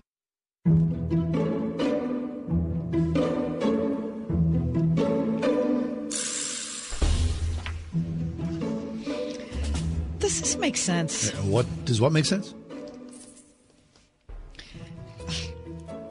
A bundt cake. Well, if you were in a time machine and went back to 1974, Mhm. everybody had a bundt cake Yes. mold. Yes. Right? Yes. and it's easily mockable. Because it's weird. It's a little. You're making like a little cake tube. it's delicious. Mm-hmm. A bundt cake done well, Mm-hmm. isn't it good? Well, that's what I'm asking you. Yeah, it makes sense to me. Okay. I'd be happy to have one. If I went home tonight and there was a bundt cake on the cable, Yeah. on the table, bring it. You'd be good with it. Oh, I would You wouldn't sure. say, "Oh my gosh, that is so out of date. What a ridiculous Nope. cake." I'd eat it happily. Would you? Yeah. Okay. Now there's no frosting on a bundt cake. Usually there's like a kind of glaze or something. Yeah. Is that bothersome to no, you? not at all. No, I'd be happy to have one. Mhm. It's a sentimental um, treat. Sure. A lot of you know what you eat, I think, at least for me, is Mhm. sentimental in some way. It's a childhood memory. Yeah. hmm Do you don't think it makes sense? I do think it makes sense. Okay, good. And I kind of was doubting myself on it. You've made me feel better. Okay, good. I, I feel like you can display the inside of a cake a little better. If you Well, what have it- fruit in it or whatever, you can see that from the outside. Blueberries, Coconut. something. You know what I mean? Mm, yeah. I like a little bit of it, and I, I was concerned that maybe I was out of No. touch. I mean, you can close your eyes and picture the, the you know, usually they were like gold. hmm golden, right? Some people hung with them like on a the little wall. drizzle. Oh, you, you mean the pan? The pan itself. Oh yeah. Like it was like a display feature. Sure. Oh, there's my bundt cake pan. Like it's never far away. And you can use it for, as a Jello mold too. All right, so we both agree. I the think we bun do. cakes. All right, good. Does this make sense? 24 7 news. The news channel. It's 3 a.m., and you need to know what's happening in the news. You turn on the cable news. Does that make any sense? I think it's one of the worst evolutionary choices that humans have made. I would say I'm into that. It makes no sense. First of all, most of it's not news, it's always opinion. And nothing can support 24 7 unless it's like, you know, a convenience store. And even that, I think the pandemic has changed 24 7, hasn't it? Yes. I, well, there's very few things that are open 24 7. Thank goodness. Very few things Those that poor are open people working at 3 a.m. And it would be good if maybe at 10 p.m. the news shut off and they played calming music, all night long. peaceful revelry, Mm-hmm. What kind or of a music would they- reverie. What would they, mus- what would they play? Uh, they'd play uh, some nice um, Brahms. All night long. hmm And then it, maybe at what time would to click in? 5 a.m.? Sure. For the early birds? Sure. Right? But all night long? 27. That doesn't. You're basically you're having to come up with stuff to talk about because really, how, how much is there? Not much. 101.5 WORD. The Word of God. It's bold, it's direct, it cuts across the grain of popular culture. It illuminates the mind and transforms the soul. Its meaning doesn't change. It applies to everyone, everywhere. Hi, friend, this is John MacArthur encouraging you to find out what the Bible means by what it says. Join me for clear teaching from God's compelling Word every Monday through Friday, right here on Grace to You. Tomorrow morning at 7 on 101.5 WORD. Hello? Hey, stranger. Oh, hi. Thank goodness it's you. I was afraid to answer the phone. Why? What's up? The credit card companies are after me. They want me to make payments and the calls never stop. Ouch. Been there before, but I got help from Trinity Debt Management. Trinity? Yeah, I called and right away Trinity contacted my creditors and got my interest rates cut in half. They ended all the late fees and overlimit charges, and they stopped those annoying phone calls. Bet that was a relief. Yep. Then they put me on a plan that consolidated my bills into one easy monthly payment. That way, I paid off my debt fast while saving thousands. Nice. Trinity even showed me how to plan and meet a monthly budget. So now I'm debt free for keeps. Wow. Do you still have their number? Sure. Here, write this down and call 1 800 936 5496. Can you repeat that? 1 800 936 5496. That's 1 800 936 5496. My brother in law died suddenly, and now my sister and her kids have to sell their home. That's why I told my husband we could not put off getting life insurance any longer. An agent offered us a 10 year, $500,000 policy for nearly $50 a month. Then we called SelectQuote. SelectQuote found us identical coverage for only $19 a month, a savings of $369 a year. Whether you need a $500,000 policy or a $5 million policy, Select Quote could save you more than 50% on term life insurance. For your free quote, call Select Quote at 1-800-940-6161. That's 1-800-940-6161. or go to selectquote.com. That's 1-800-940-6161.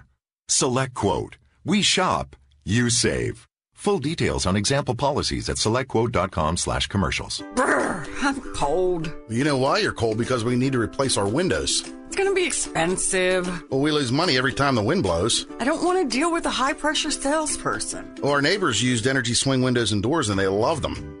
Oh, they have over 500 five star reviews. The Energy Swing is a complete lifetime warranty for a peace of mind guarantee. So if we replace the windows and doors with them, we'll never have to do it again. I'll make an appointment today at EnergySwingWindows.com.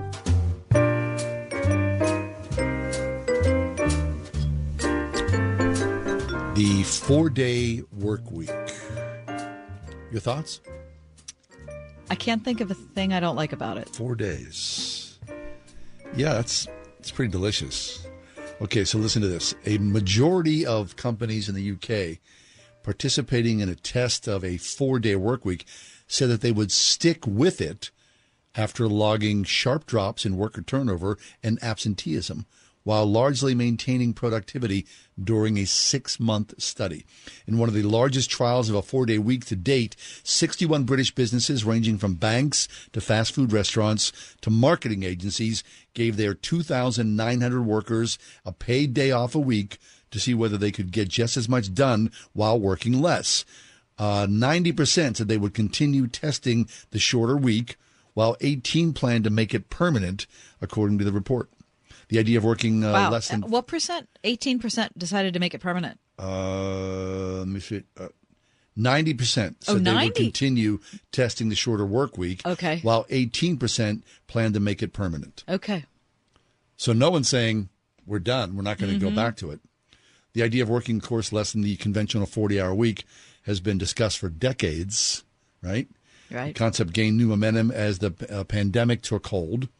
And um, uh, here's what's driving it younger kids Sure. right? They have an opportunity. So if you're ret- you're hiring new hires and you dangle that out, right? Come in and come to the office instead of working remotely, Yes. but work four days a week. Yeah.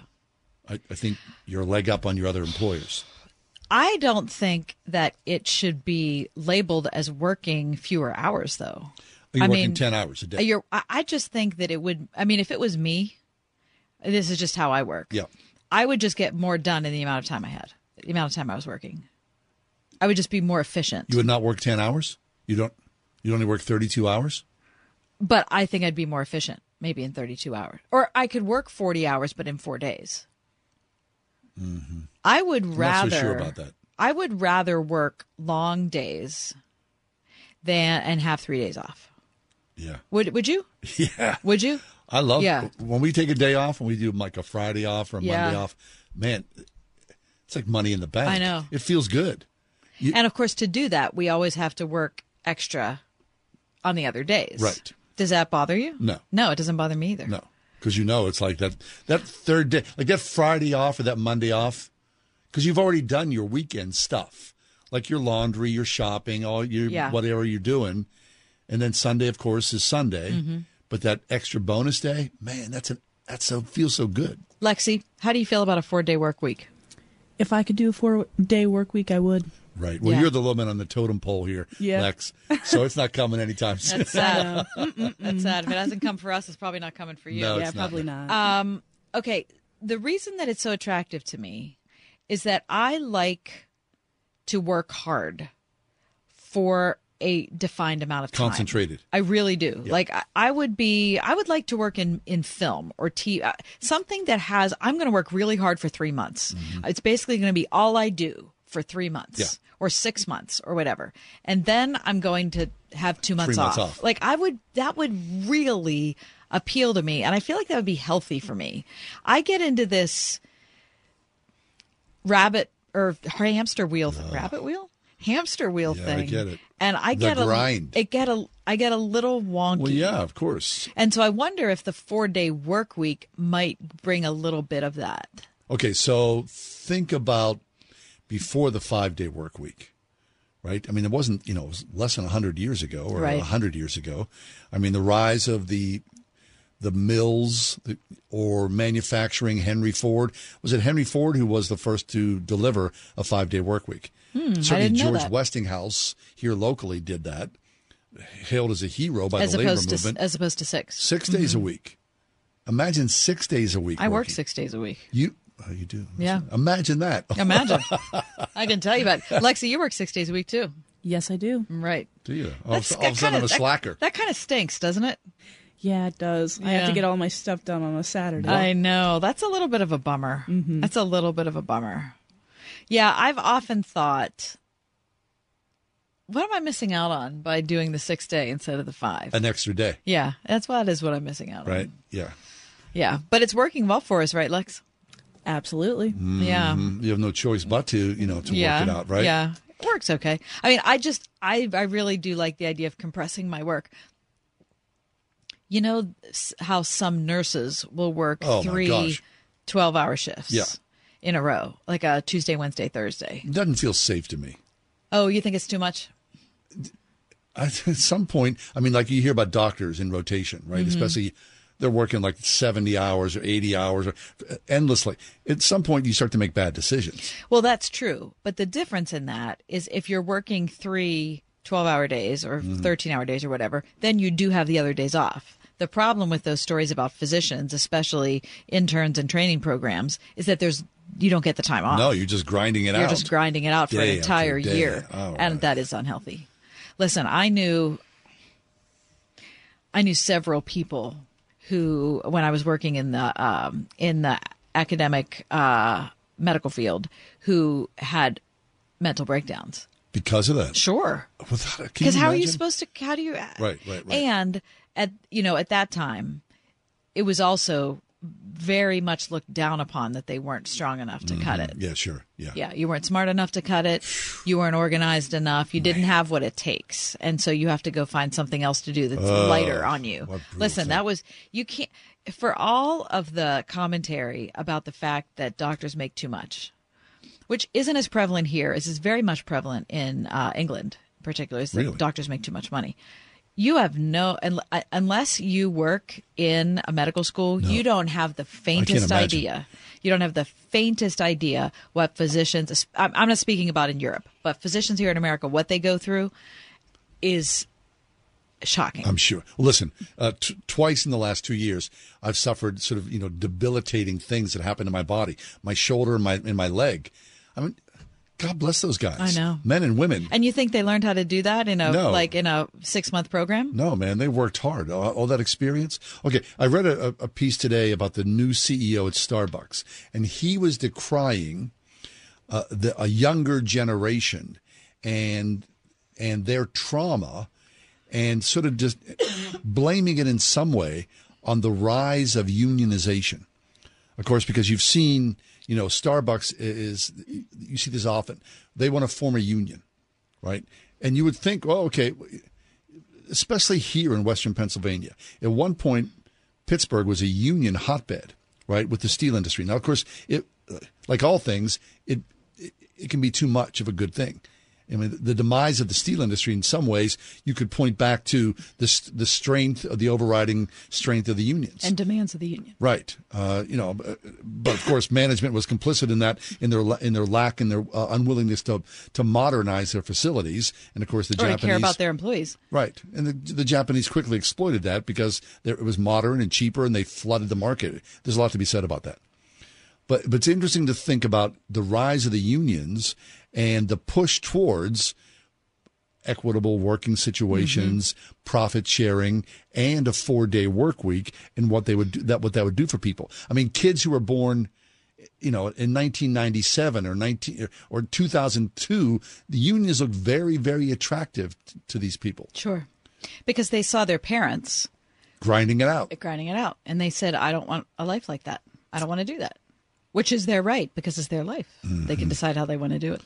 Listen, I, I think that healthy unions are really important. I think that healthy management is important. And I think that the, the give and go between them is an important thing. I really do. I mean, I, Kent McElhatton, who's been a guest on our show, Yeah. um, really changed my opinion on that years ago. On because, unions? Yeah, because I grew up, you know, my dad was management. He was anti-union. Right. Wait, no, he wasn't anti-union, but I never I just didn't have a blue collar environment. Sure, I had a white collar environment. Right. Well, we grew up pro-union. Yeah. My parents were right. like unions. Sure, because you grew up in a blue collar Yep. environment, right? Yep. So meeting Kent was really good for me in hearing about how important the both were. And then of course, once I grew up and saw what was going on in the workplace and read more about industry in America and the history of labor and all that sort of thing. I- mean, are you really going to argue with the fact that management didn't have the best interests of their workers at heart? I mean, look at the, you know, West Virginia mine system. Yeah. Uh, not just West Virginia, but in particular West Virginia. So anyway, Or I- meant just people as tools. Yeah. We So- use you until you Look, useless. if I were managing today, it would be very challenging to be working with 25 year olds. Um, but that's what it is. Lex, do you have any feelings about this? Not particularly. Okay. Okay. Now look. Okay. So Lexi. uh, Okay. Look. Uh, I've worked in television and in film and in theater. Now I've worked in uh, union houses where, as a performer, you know, like I, I remember, like early on, you, you're on a film set and there's a cable in the way. You- you bend can't down- move it. You can't. You can't bend down and pick it up. You've got to tell the union steward to get someone to move the cable because that's their assigned job. Now things like that get to be ridiculous, but that's how the unions are. You know, everyone is very specific in their in their protocol Mhm. and the flow of work. Uh, something just you know can go to the extreme. Sure. Everything goes to an extreme. Not every manager is a horrible manager, but you do have the, the history of the West Virginia mines. You know, everything can go to an extreme. But there's something to be said about you belong to a union and you have a contract, and that contract includes minimum wages, it includes cost Right. of living, Yep. it includes raises as you go on, all those things Yep. that take care of you. Where if you don't have a union, then you've got to fend for yourself, Right. and good luck with that. Right. And it's probably not going to happen. Exactly. Yeah. Well, I don't think the CEO of Starbucks is doing himself any favors by having that conversation publicly. No. Because the people who Who work are, for him, they're gonna read that. exactly, and they're going to think, well, he's an idiot, and it's just going to make the relation between management and workers More contentious. yeah, Right, and right. yeah, that's going to hurt him rather than help him. I mean, you do appreciate. I mean, anybody who's working at a Starbucks or anything that you have to deal with Listen, the public. people who are working at a Starbucks in an airport, Oh my gosh. Seriously, over the week, I thought these poor people, and none of them looked very happy. Well, can you imagine working in an airport? Like just working as a service job? You, got to drive way out of your way to get to the airport. Right, and- then you got to get, you know, park somewhere, take a bus in there to the, it takes forever to get to your right, job. right, and then to get to your little kiosk. Uh, so the attitude, Yeah. probably not the best attitude. Probably get We didn't mean to go off on a union segment, but we did. yeah, we, we did. All right, coming up next, the first generation iPhone still in its box. It's available for you if you want to pay. How much? Talk about it next. Late summer this year, you can join Alistair Begg on a fascinating Mediterranean cruise. One of my favorite places to visit is Corfu, Greece, to soak in stunning views of whitewashed churches and thatched roofed windmills in what is essentially a scenic playground. Then, the privilege of turning to the Bible to gain new insights from the history of the storied location and to discover again how Scripture gains fresh meaning when we're moving in this part of the world. Join Alistair Begg for a once in a lifetime Mediterranean cruise. Immerse yourself in the wonder of some of the world's most famous cathedrals, museums, and works of art. We'll be sailing on Norwegian Cruise Line's newest ship, the luxurious Viva. For details, log on to deeperfaithcruise.com. Then call 855 565 5519 to join. 855 565 5519. Inspiration Cruises and Tours is a trusted partner of Salem Media Group. It's that time of the year at the Springhouse in 84. It's Dairy Farm Tour time. That's right. We actually invite classes of school children to our real working dairy farm. The children love feeding the calf, milking the cow, and even seeing where the cows sleep and smelling what they eat. Many children today have never even touched a baby calf, nor have they associated the wonderful cow as the source of the milk that they get from the grocery store. At the Spring House in 84, we are so committed to teaching children about farming and helping them understand how much the city mouse and the country mouse truly need each other. Call 228 3339 or have your child's teacher set up a date for your child's classroom farm tour and let us share a little of our farm with you at the Spring House in 84. If you have an IRA or 401k, please listen closely. My name is Jason Hanson. I'm a former CIA officer and New York Times bestselling author. Throughout my career, let's just say I've been in some hairy situations. And I believe right now the biggest threat facing Americans is they need to protect their wealth, which is exactly what I'm doing for my wife and six kids. And I believe the ultimate safe haven is physical gold and silver. You can protect your hard earned retirement assets with a tax free loophole that allows you to convert your retirement into physical gold and silver. The folks I use are Advantage Gold, and believe me, I've investigated the heck out of all types of people. Advantage Gold is the nation's highest rated gold company. They have the best process, pricing, and service. If you want to get your free gold and silver investment kit, please contact Advantage Gold right now, and you'll see how easy it is to protect yourself with precious metals. Call 800 900 8000. That's 800 900 8000. 800 900 8000. Advantage Gold is not an investment advisor or a tax advisor. Consult with your financial advisor before investing. Call 800 900 8000. It's a cool story. A, uh, a first generation iPhone sold at auction last week for $63,360. That's crazy. More than 100 times its original price. The 2007 phone, which is still sealed in its box, was sold on LCG auctions and was expected to go for about $50,000, but exceeded that estimate by $13,000. The bidding started at 2500 bucks. After 27 bids, the phone sold on Sunday. The original owner of the phone, a woman by the name of Karen Green, had it appraised in 2019 because it was an 8 gig, not a 4 gig, was still in the original box, estimated to be worth about $5,000. Green said she received the iPhone in 2007 as a gift from her friends after landing a new job, but since she already had gotten a new phone, she decided I'm not going to open it. I didn't want to get rid of my phone, and I figured it's an iPhone, so it'll never go out of date. Her friends bought the phone for about $499. Now, Steve Jobs introduced the first phone January the 9th, 2007 at Macworld. It's a Mhm. trade show in San Francisco. It became available for purchase about five months later.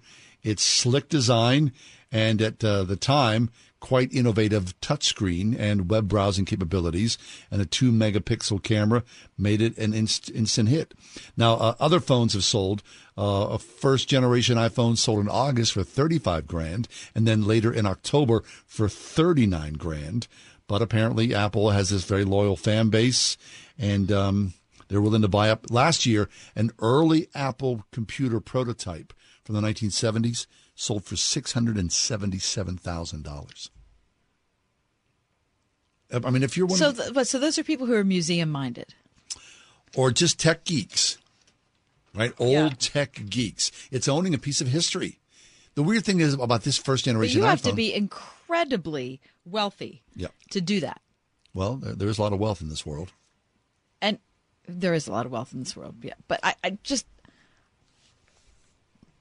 that's really, I, I don't know what to say. That's just such an incredible amount of money for something that doesn't work. So you pay sixty-three thousand dollars for a phone that probably wouldn't operate well in today's world. Of course not. And it's sealed in a box, so you're never going to take it out of the box because by doing so you diminish its value. So you're not going to use it.